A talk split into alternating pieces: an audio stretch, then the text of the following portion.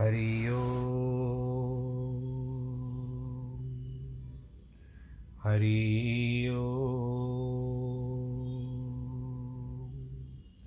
हरि गुरुर्ब्रह्मा गुरुर्विष्णु गुरुर्देवो महेश्वरः गुरुर्साक्षात् परब्रह्मा। तस्मै श्रीगुरवे नमः। विघ्नेश्वराय वरदाय सुरप्रियाय, लम्बोदराय सकलाय जगद्दिताय, नागाननाय श्रुतियज्ञविभूषिताय गौरीसुताय गणनाथ नमो नमस्ते। नाहं वसामि वैकुण्ठे योगिनां हृदयेन च मद्भक्तां यत्र गायन्ति तत्र तिष्ठामि नारद। जिस घर में हो आरती, चरण कमल चितलाय, तहाँ हरि वासा करे, ज्योत अनंत जगाए जहाँ भक्त कीर्तन करे, बहे प्रेम दरिया। तहाँ हरि श्रवण करे, सत्यलोक से आ सब कुछ दीना आपने, भेंट करूँ क्या नाथ। नमस्कार की भेंट लो, जोड़ू मैं दोनों हाथ। जोड़ू मैं दोनों हाथ, जोड़ू मैं दोनों हाथ। शान्ताकारं भुजगशयनं पद्मनाभं सुरेशं विश्वाधारं गगनसदृशं मेघवर्णं शुभाङ्गं लक्ष्मीकान्तं कमलनयनं योगिवृधानगम्यं वंदे विष्णुं भवभयहरं सर्वलोकैकनाथं मङ्गलं भगवान् विष्णु मङ्गलं गरुडध्वज मङ्गलं पुण्डरीकाक्ष मङ्गलाय स्तनो हरि। सर्वमङ्गलमाङ्गल्ये शिवे सर्वार्थसाधिके, शरण्ये त्र्यम्बके गौरी, नारायणी नमोऽस्तु ते।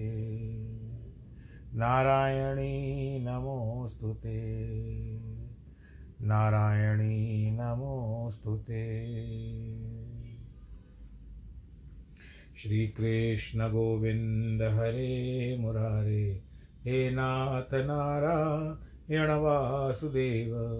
श्रीकृष्ण गोविन्द हरे मुरारे, हे नाथ नारायण वासुदेव। हे नाथ नारायण वासुदेव, श्रीनाथ नारायण वासुदेव। हे नाथ नारायण वासुदेव श्रीनाथ नारायण वासुदेव श्रीकृष्ण गोविन्द हरे मुरारे, हे नाथ नारायण वासुदेव हे नाथ नारायण वासुदेव हे नाथ नारायण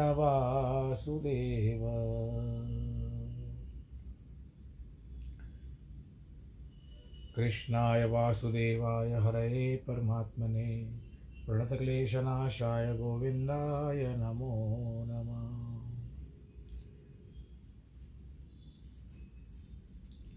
सच्चिदानन्दरूपाय विश्वोत्पत्त्यादिहेतवे तापत्रयविनाशाय श्रीकृष्णाय वयं नुमः।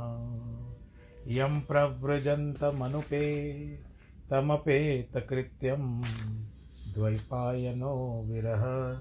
कातर आजुआवः पुत्रेति तन्मयतया तर्वो विनेदो तं सर्वभूतहृदयं। मुनिमानतोऽस्मि। मुनिमानतोऽस्मि। मुनिमानतोऽस्मि। बोलो कृष्ण कन्हैया, लाल की जय।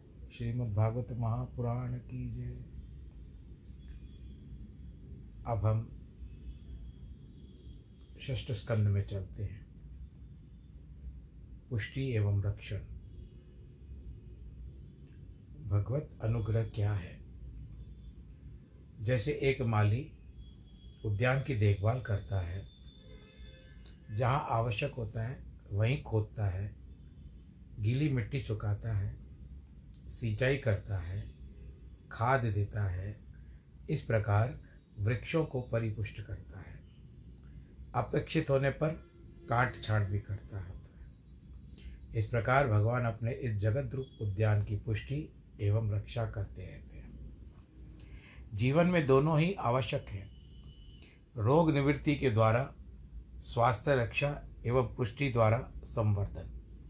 क्रमशः दूसरे और बारहवें स्कंद में स्थान में पुष्टि एवं रक्षा का वर्णन है। स्थान के बाद पुष्टि, वृत्ति के बाद रक्षा।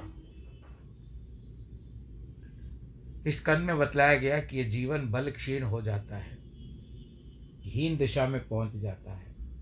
तो भगवान बलवीर उसके संरक्षण एवं संवर्धन प्रदान करते हैं।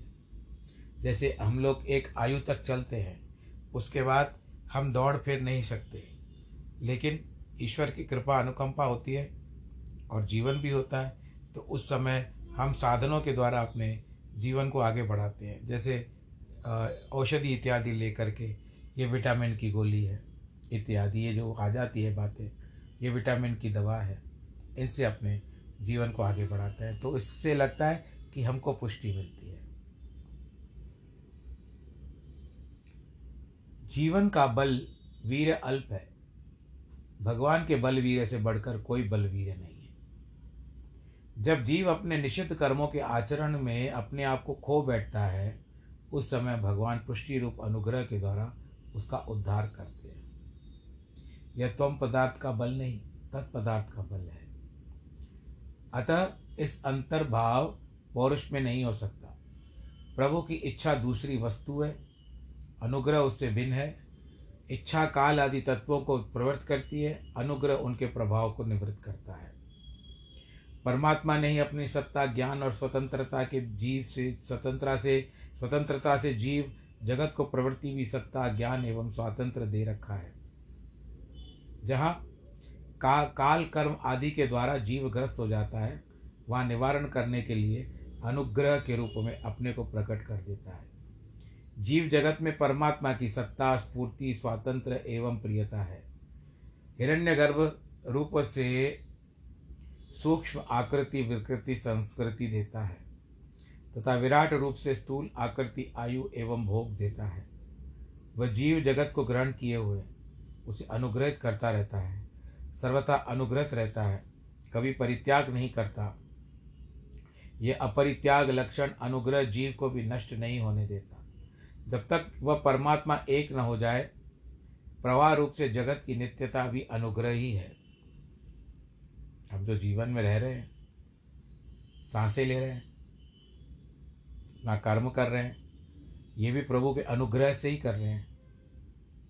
कैसे तो बेचारे कभी कभी इतने आ, आ, क्या बीमार पड़े रहते हैं कि बेचारे उठ तक नहीं पाते। ये भी कर्म दोष है। और समर्पण ही सर्वोत्तम प्रायश्चित है। प्रायश्चित है। राजा परीक्षित ने सुखदेव जी से मुख से सुना कि पाप मनुष्यों को नरक के दुख भोगना पड़ता है, अतः मृत्यु के पूर्व ही आपको प्रायश्चित कर लेना चाहिए। बड़े पाप का बड़ा प्रायश्चित होता है, छोटे पाप का छोटा। राजा ने विचार किया, मुझसे पाप हुए हैं, मैंने प्रायश्चित भी नहीं किया है, अतः मुझे उनका फल, दुर्गति दोनों भोगना पड़ेगा। परंतु प्रायश्चित में संबंध में एक शंका है। ज्ञान और कर्म दोनों ही पाप के प्रायश्चित नहीं होते। क्योंकि मनुष्य यह जानते हुए भी कर्म पाप हैं, मेरे लिए अहितकर है, किसी विवशता से ग्रस्त होकर पाप करता है। प्रायश्चित कर्म के अनंतर पुनः पाप होता है। यह तो हाथी का स्नान हुआ। नहा धोकर, बाहर निकलकर फिर अपने ऊपर धूल डाल देता है।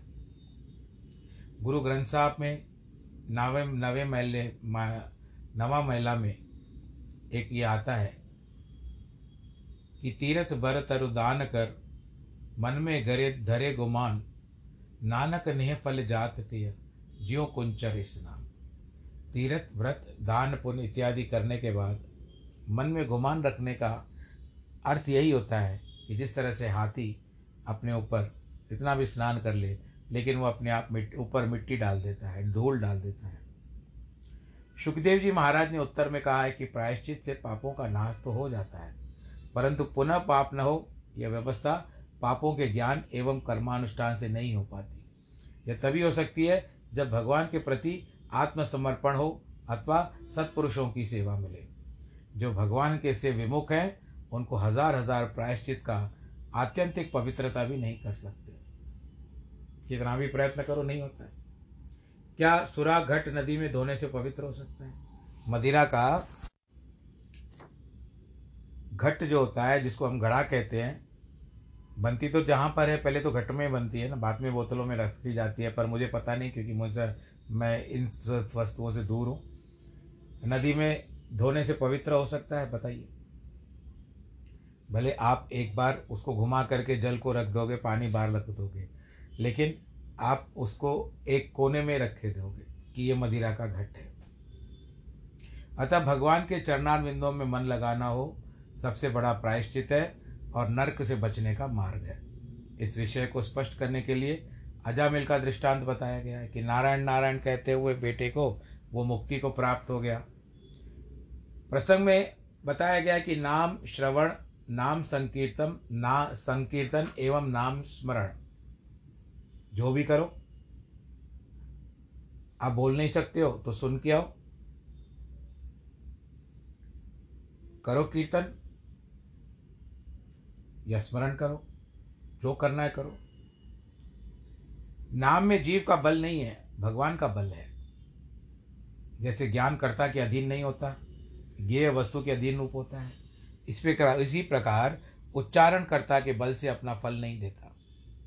जिस प्रभु का नाम है, उसके बल अपने फल देता है। नाम में अपना बल न होने के कारण ही उसके लिए पवित्र देश, पवित्र काल, पवित्र व्यक्ति एवं विधि पूर्वक उच्चारण की आवश्यकता नहीं होती। नाम में श्रद्धा, अश्रद्धा एवं ज्ञान, अज्ञान का कोई प्रभाव नहीं होता। अब वाल्मीकि जो थे, मरा मरा कह करके आगे चल गए, चले गए। और अजा वाल्मीकि को मानते सर्वथा नामी भगवान के बल से ही प्राणी का कल्याण रहता है। उसे पापी, पुण्यात्मा शुद्ध अशुद्ध की पहचान नहीं है। वह केवल भगवत बल से ही बली है। इसी से अजामिल के मुख से उच्चरित नारायण नाम अजामिल के उद्धार का हेतु बन गया। अजामिल ने मरणासन अवस्था में अपने नाप, अपने नारायण नामक के पुत्र को बुलाया। नारायण नाम का देवगुह्य महात्म्य न जाने के कारण यमदूत आटपके और उसको बाँध कर ले जाने लगे। उसी समय अपने पार्षदों के हृदय में प्रवेश करके स्वयं नारायण वहाँ प्रकट हो गए। अजामिल भी सन्मार्ग में प्रवृत्त हो गया। उसी क्षण तो फल नहीं मिला। उसने देखा कि ये सारा कर्म जो मैंने किया है, मुझे इसका प्रायश्चित करना चाहिए। तब वो वहाँ से चला गया, हरिद्वार में गया। एक वर्ष के बाद उसकी मुक्ति हुई है। अब हम बात करते अभिमान ही दोषों का मूल है।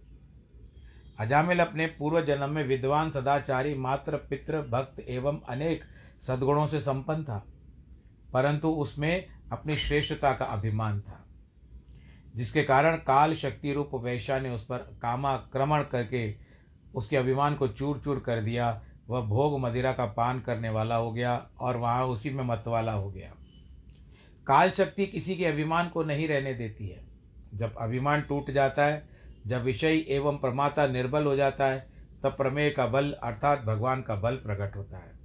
यही काल कर्मादि का निवारक भगवान का अनुग्रह है। बोलो कृष्ण कन्हैया, लाल की जय।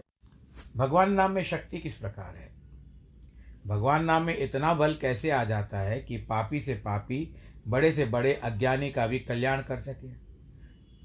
निस्साधन तथा कुसाधन को भी भगवान का अनुभव करा सके? यह निश्चय थे कि नाम और नामी का अभेद है। नाम और अर्थ का औत्पिक संबंध है। स्वयं भगवान आनंद से उल्लसित रहते हैं। अपने नामों का दिव्य संगीत गाते रहते हैं। वही भगवत द्रोल्लास संपूर्ण विश्व को रस से अपलावित करता है, भर देता है। अतएव न केवल नाम में प्रत्युत, नाम के आभास में भी भगवान का संपूर्ण बल प्रकट होता है। भले ही किसी के पुत्र का भगवान के नाम पर नाम हो। आजकल तो वो भी रखना छोड़ दिया है। परंतु उस नाम के वास्तविक अर्थ तो वही है, क्योंकि संपूर्ण नामों में, रूपों और क्रियाओं में उनकी व्याप्ति है। तादृश शब्द सुनते ही छलक पड़ती है। भगवान अपने नाम को इतना प्यार करते हैं कि दूसरा कोई अपना यह नाम रख भी ले, भगवान अपने नाम के सौंदर्य, माधुर्य पर मुग्ध होकर उसको समझ बैठते हैं। मुग्धता भी भगवान की स्वाभाविक शक्ति है। भगवान नाम में प्रमेय बल है। प्रश्न यह है कि मृत्यु के समय कोई भगवान के नाम का उच्चारण, कीर्तन, श्रवण या स्मरण कैसे कर सकता है? अग्नि मंद हो जाती है, प्राण क्षीण हो जाते हैं, इंद्रियों की शक्ति लुप्त हो जाती है, मन मूर्छित हो जाता है, बुद्धि सुषुप्त हो जाती है। फिर कोई भगवान का नाम कैसे सुने, कैसे बोले, कैसे स्मरण करे? ये सारी बातें उस समय विचारनीय होती है। मृत्यु के क्षण से पूर्व तो नामोच्चारण हो सकता है, कितने पूर्व? इतने पूर्व की जिसके पश्चात मृत्यु के पहले पाप कर्म न हो। नामोच्चारण में इतनी सामर्थ्य हो कि अनादि संचित संपूर्ण पाप राशि तत्क्षण भस्म हो जाती है और मृत्यु के अनंतर पाप फल का भोगना शेष नहीं रह जाता। मनुष्य भगवत प्राप्ति के मार्ग पर अग्रसर हो जाता है। शास्त्र प्रमाण क्या है? आश्चर्य है, जीव अनादि है, अंतकरण अनादि है, कर्म अनादि है, पापों की कोई गणना नहीं है। नामोच्चारण मात्र से अगणित राशि राशि पाप कैसे भस्म हो जाएँगे? विश्वास नहीं होता। ठीक है, विश्वास नहीं होता, परंतु क्यों नहीं होता? इसीलिए कि आपने शास्त्रीय प्राणी से, प्राण प्राण प्रणाली से पाप और पुण्य का निश्चय नहीं किया है। अपने निर्मूल अनुमान के बल पर एवं गतानुगति के अंध का अंध परंपरा के अनुसार पाप पुण्य की कल्पना कर रखी है। पाप पुण्य न प्रत्यक्ष है और न काल्पनिक। ये केवल शास्त्रीय विधि निषेध से ही प्राप्त होते हैं। इसका कारण है कि सृष्टि का मूल उपादान चाहे ब्रह्म हो, माया हो, ईश्वर हो, प्रकृति हो, शून्य हो, चित्त हो, पंचभूत हो या ज्ञान हो, ये एक ही अपने उसमें स्वाभाविक पाप पुण्य की विभाजन रेखा नहीं हो सकती।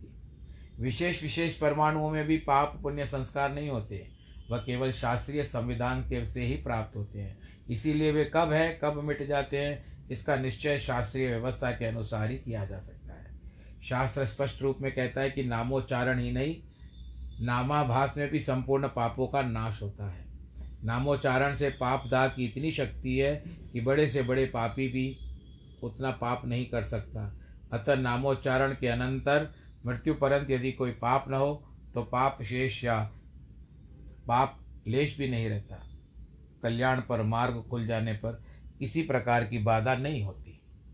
जब आप किसी कतार में ठहरे हुए रहते हो, पंक्ति में ठहरे रहते हो, भाई आपका क्रम आए तो जब तक आपका वो नहीं आता, वो जो मुख्य द्वार होता है या गेट होता है तो उस समय आप के अंदर कितने सारे बातें आती रहती है उछलती खुलती है, ये देखो दूसरों को जाने दे रहा है, हमको नहीं जाने दे रहा है। आप चल भी रहे हो। यदि आप दर्शन के हेतु भी जाते हो, कहीं पर बहुत बड़ी पंक्ति है, कतार है लंबी तो आप वहाँ पर चलते भी जाते हो। अरे वो लोग इतना सामने भी चले गए, और अभी हम लोग इतना दूर है। तो मन में अनेक प्रकार की कल्पनाएँ होती है। परंतु जैसे द्वार खुल जाता है, आपको भीतर प्रवेश मिल जाता है तो आप दौड़ते हुए चले जाते हो। बोलो, कृष्ण कन्हैया, लाल की जय? धर्मराज और दूतों के संवाद और परम शैव महर्षि अगस्त्य के शपथ पूर्वक कथन से ही यह बात प्रमाणित होती है। अनुग्रह स्वरूप क्या है भगवान का? नाम के समान भगवान का रूप भी है। रूप में भगवान की सारी शक्तियाँ अभिव्यक्ति रहती है। रूप का स्वरूप क्या है? भगवान भगवान का स्वरूप क्या है? रूप, अतः भगवान के रूप में उन सभी का स्वभाव, प्रभाव, गुण, लीला, नाम, तत्व मूर्ण पूर्ण रूप से आ जाता है। यदि आप भगवान शंकर जी का रूप देखोगे तो और बिल्कुल सौम्य और शांत मुद्रा में परिवार के साथ भी उनके चित्र दिखते हैं, मूर्तियाँ होती है, या वे अकेले समाधिस्थ भी लगते हैं और आनंद के साथ बैठे रहते हैं तो भगवान जी का जो स्वरूप आप देखोगे, आपको वही दिखाई देगा। नारायण जी का स्वरूप देखोगे तो आपको वही दिखाई देगा। दुर्गा का रूप देखोगे, वही दिखाई देगा। काली का रूप देखोगे तो आपको वही दिखाई देगा जिस तरह से ये सारी बातें आ रही है। यही स्वरूप है उनके। अतः भगवान के रूप में उनका सभी स्वभाव, प्रभाव, गुण, लीला, नाम, तत्व संपूर्ण रूप से रहता है। माता काली क्या करती है? दुष्टों का नाश करती है। इत्यादि इत्यादि। अहिल्या के समान निसाधन एवं कुब्जा के समान कुसाधन का कल्याण भी रूप के द्वारा संपन्न होता है। अनुग्रह की अभिव्यक्ति नाम के सदृश रूप के द्वारा भी की गई है। एक दृष्टि से देखा जाए तो व्याख्यान है, रूप चौदह प्रकार के होते हैं। रूप के चौदह प्रकार हैं। रूप, रस, गंध स्पर्श, नाद, योग, द्वेष, स्वामित्वहीन भाव, केवल निश्चित भेद विषय, यथास्थिति एवं स्नेह। इनके द्वारा इनके द्वारा इतना ही प्रकार का लीला संपन्न होती है, उनका वर्णन मूल ग्रंथ में आता है। जैसे पहले बताया जाता है कि नामोच्चारण आदि का वर्णन है। इस प्रसंग का सविशेष विशेष निबंध के षष्ठ स्कंद में कठिनांश है। निरूपण में है। तो इसके लिए भगवान के पूर्वोक्त चौदह गुण ज्ञानेन्द्रिय, कर्मेंद्रिय और अंतकरण, उसके द्वारा ध्यान में आते हैं। जीव भी हित करते हैं, कर्मेंद्रिय पाँच है ज्ञानेन्द्रिय पाँच है अंतकरण चार हैं। दक्ष ने रूप का ध्यान किया। उसके सामने त्रैलोक के मोहन रूपधारी भगवान प्रकट हो गए। ऐसे रूप का ध्यान करने से शिव की अवज्ञा दोष निवृत्त हो गया एवं सृष्टि कर्म प्रवृत्त होने पर भी कल्याण कल्याण भाजन हुआ। भगवत रस का हैश्वर्य एवं शबलाश्व को अनुभव हुआ। नारद के कहे हुए कूट वचनों को अर्थबोध होने पर सर्वेंद्रिय और अंतकरण से वेद आनंद रूप भगवान रस की अनुभूति प्राप्त हुई। इसी से उन्होंने संसार रस का परित्याग कर दिया। दक्ष को उसका रस का अनुभव नहीं हुआ। इसी से उन्होंने नारद पर क्रोध किया, आक्षेप किया और श्राप दिया। ये सब जो थे, दक्ष के पुत्र थे हर्ष्व और हर्ष्व और शबलाश्व। इनको नारद जी ने ज्ञान के रास्ते पर डाल दिया। विश्व रूप में कीर्ति रूप एवं अनुभाव रूप भगवत ग्रंथ का अनुभव ब्रह्मा ने किया था। अतः देवताओं का आदेश किया कि तुम लोग विश्व रूप को पुरोहित बनाओ। देवताओं के हृदय में श्रद्धा भक्ति का उदय हुआ। अन्यथा शत्रुओं के दोहित्र को पूर्वोत्तर क्यों बनाते?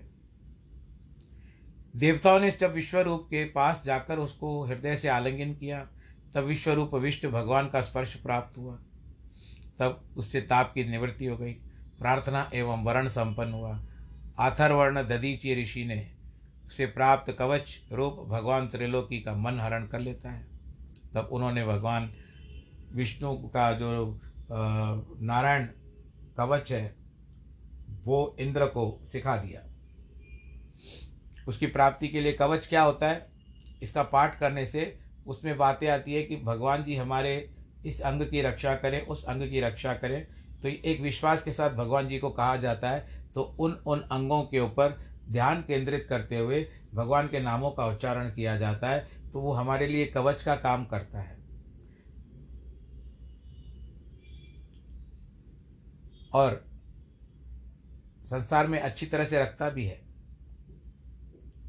जब भगवान नाम का संबंध दैत्यांश से न रहे, इसके लिए भगवान ने ही विश्व रूप का वध कर दिया। इस प्रकार भगवत संबंधी नाद रूप कवच मनोहर होता है। योग से भगवान आत्मा प्रवेश देते हैं। ऐसा कहा है, मूर्तिमती देव रूपा भक्ति वृत्रासुर के उधर में रहती है। भक्ति से ही भगवान संतुष्ट होते हैं। वृत्रासुर का वध किए बिना वह भक्ति बाहर नहीं जा सकती। अतः देवतागण संकटग्रस्त हो गए। इधर देवता को कवच नाद प्राप्त हो गया। तब देवताओं का हृदय भगवत स्तुति में परायण हो गया। भगवान प्रकट हुए, देवताओं से संभाषण किया, उन्हें अपनाया, वृत्रासुर का वध का उपाय बताया। इस वाक्य व्यवहार से देवता भगवत पक्षी हो गए, उसमें भगवान का प्रवेश हो गया। युद्ध हेतु है द्वेष। वह परस्पर अस्त, हस्त व्यापार से होता है। जब भगवान के प्रति द्वेष की भावना होती है, तब भगवान युद्ध के कर, करके काल द्वारा मोक्ष देते हैं। इससे दैत्यों को पुनः कालग्रस्त नहीं होना पड़ता। भगवान के प्रति क्रिया हुआ द्वेष भी युद्ध के रूप में भगवान तथा हस्त व्यापार हेतु बन जाता है। हाथ का किया हुआ व्यापार। अब कंस जो है, कंस देखो। कंस ने शत्रुता रखी, रावण ने शत्रुता रखी। उसके बाद और जो जो भी आते हैं, शिशुपाल ने क्या रखा, शत्रुता रखी है। परंतु ये मुक्ति के कारण तो बने। वृत्रासुर के हृदय में मूर्तिमती भक्ति विद्यमान है। अपने प्रति दास भावना एवं स्त्री भावना भी विद्यमान है। अतः परस्पर भगवान सारे सारा सुख देते हैं। वृत्रासुर की चतुश्लोकी भी यह स्पष्ट है कि भगवान के प्रति कभी हीन भावना नहीं होनी चाहिए। भगवान को ऐसा कहता है, कोई जाओ भगवान, तुम तो मेरा काम ही नहीं करते, उल्लाना नहीं देना चाहिए। वृत्रासुर की वाणी और चेष्टा से इंद्र को ज्ञात हो गया कि उसमें कितना ज्ञान, कितनी भक्ति एवं कितना बल है। इंद्र ने सब कुछ जान लिया, फिर भी वृत्रासुर के साथ युद्ध किया। असल में ये वृत्रासुर के हृदय में स्थित भगवान का ही अनादर एवं त्याग था यही कारण है कि उन्हें वृत्रासुर की हत्या का दोष लगा और दुख भोगना पड़ा। एक तो ब्राह्मण भी था वो। त्वष्टा नामक पिता जो थे, उसके ब्राह्मण थे। केवल भगवान की प्राप्ति संपूर्ण अर्थ प्रदान अर्थ प्रदान करती है। पूर्वोत्तर दिशा में लक्ष्मी कमल पर विराजमान रहती है। वहाँ सब पार्षदों को छोड़कर केवल भगवान लक्ष्मी के साथ विहार करते हैं।